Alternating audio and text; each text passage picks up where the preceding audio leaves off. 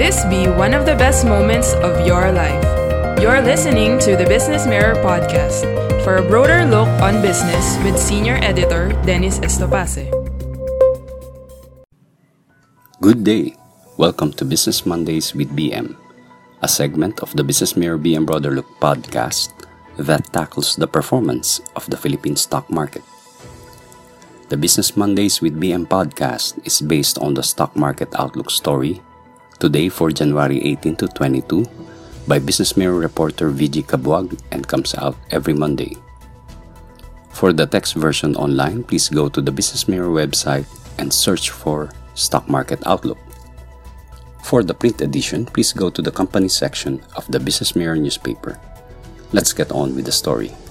Share prices fell last week as investors were more cautious due to issues hounding government's importation of coronavirus vaccines and also on growing fears that a stricter lockdown may be implemented to contain the spread of the new COVID 19 variant that has reportedly entered the country.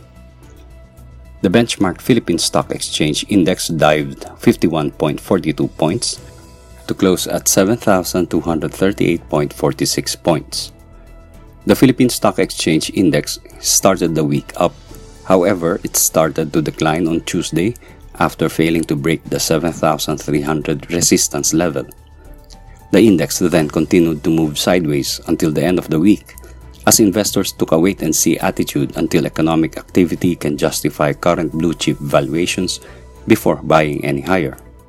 Christopher Mangun, research head at AAA Securities Incorporated, said that volatility on blue chips continued to die down with investors focusing on highly volatile and speculative third liners. Mangun said there were expectations of a sell down after reports came out that the new COVID 19 variant was detected from a traveler that recently returned to the country. However, Mangun said this was not the case as most investors have already factored in the possibility of this happening. Foreign investors remained net sellers at 216.18 million pesos while average value of trade reached 9.95 billion pesos. A working paper by the ASEAN Plus 3 Macroeconomic Research Office or AMRO said that the emerging market economies of Indonesia, the Philippines, Thailand, and Vietnam have not seen their stock market indices recover to around the February level at end September last year. The AMRO paper said all these markets first had a rapid plunge from mid February to late March, similar to the United States market. However, their subsequent recovery was weaker than that in the US, according to the AMRO paper titled Impact of COVID 19 on ASEAN 5 Stock Markets. The AMRO paper said some attributed this to the changes in global risk appetite towards emerging markets, even though the regional authorities have put up several rounds of substantial packages to support their economies, including extremely easy monetary measures and huge fiscal spending. The paper provides empirical evidence for the impact from the COVID 19 pandemic on the stock markets in the ASEAN 5 region, composed of Indonesia, Malaysia, the Philippines, Thailand, and Vietnam. The AMRO paper said that on the daily stock returns from the beginning of 2020 to end September 2020, the dynamic panel regression results show that the global COVID 19 development has a larger impact on ASEAN 5 stock markets than the local COVID 19 situation, while the global COVID 19 development could further dampen the performance of ASEAN 5 stock markets through the spillover from the US stock market shock. On the volatility, the COVID 19 does not have significant impact in general except the US stringency, the AMRO paper said.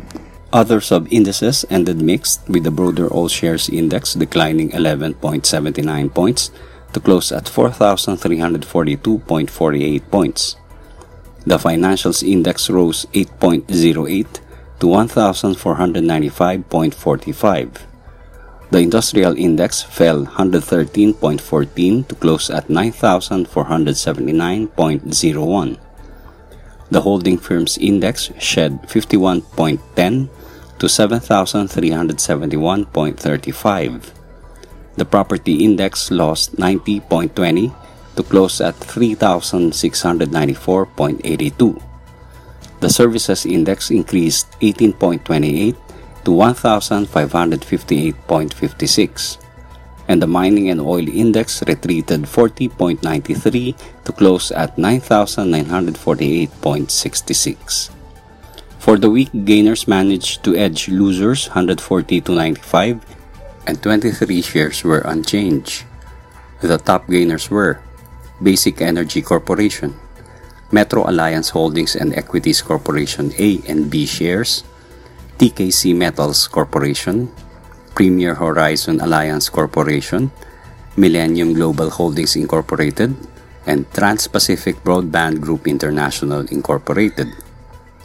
The top losers, on the other hand, were AC Energy Corporation, Philippine Bank of Communications, Benguet Corporation A and B shares, PTFC Redevelopment Corporation, Primex Corporation, and Dito CME Holdings Corporation.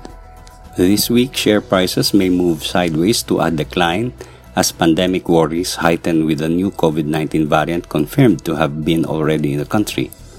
This report could fan fears of another hard lockdown in key cities. Japhet Louis Tantiangco, senior research analyst at Philstocks Financials Incorporated, said that on the other hand, COVID-19 vaccine narratives, primarily those which would point to a rollout in the Philippines soon, may spur optimism.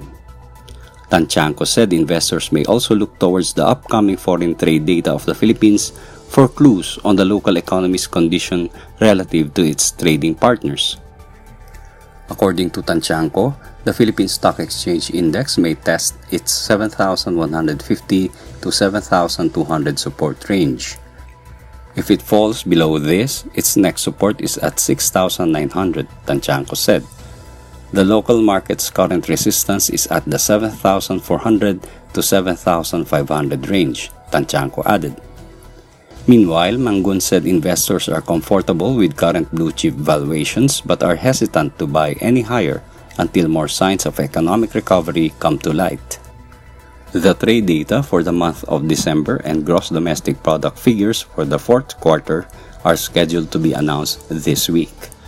Mangun said they expect imports as well as exports to continue to decline after peaking back in September. Mangun added they also expect gross domestic product growth to remain negative, coming in between negative 7% to negative 8% year on year for the fourth quarter, which would amount to a 9% contraction to a 10% contraction for the full year of 2020. Mangun said they believe that this contraction, if already priced in by the market, however, could still lead to a pickup in selling. For the stock picks, broker Regina Capital and Development Corporation gave a buy rating on the stock of All Home Corporation after the company quickly recovered from the devastating effects of the lockdown. While the pandemic hammered down on the sales of All Home Corporation during the height of the country's community quarantines in 2020, the rebound thereafter quickly brought the firm back to pre-pandemic levels, Regina Capital said. The broker said it expects positive sales and earnings for the company this year, possibly even a double digit same store sales growth due to the low base effect of last year's weakness and the well positioned store network. Regina Capital gave a 12 month target price on the stock at 11 pesos and 20 centavos per share.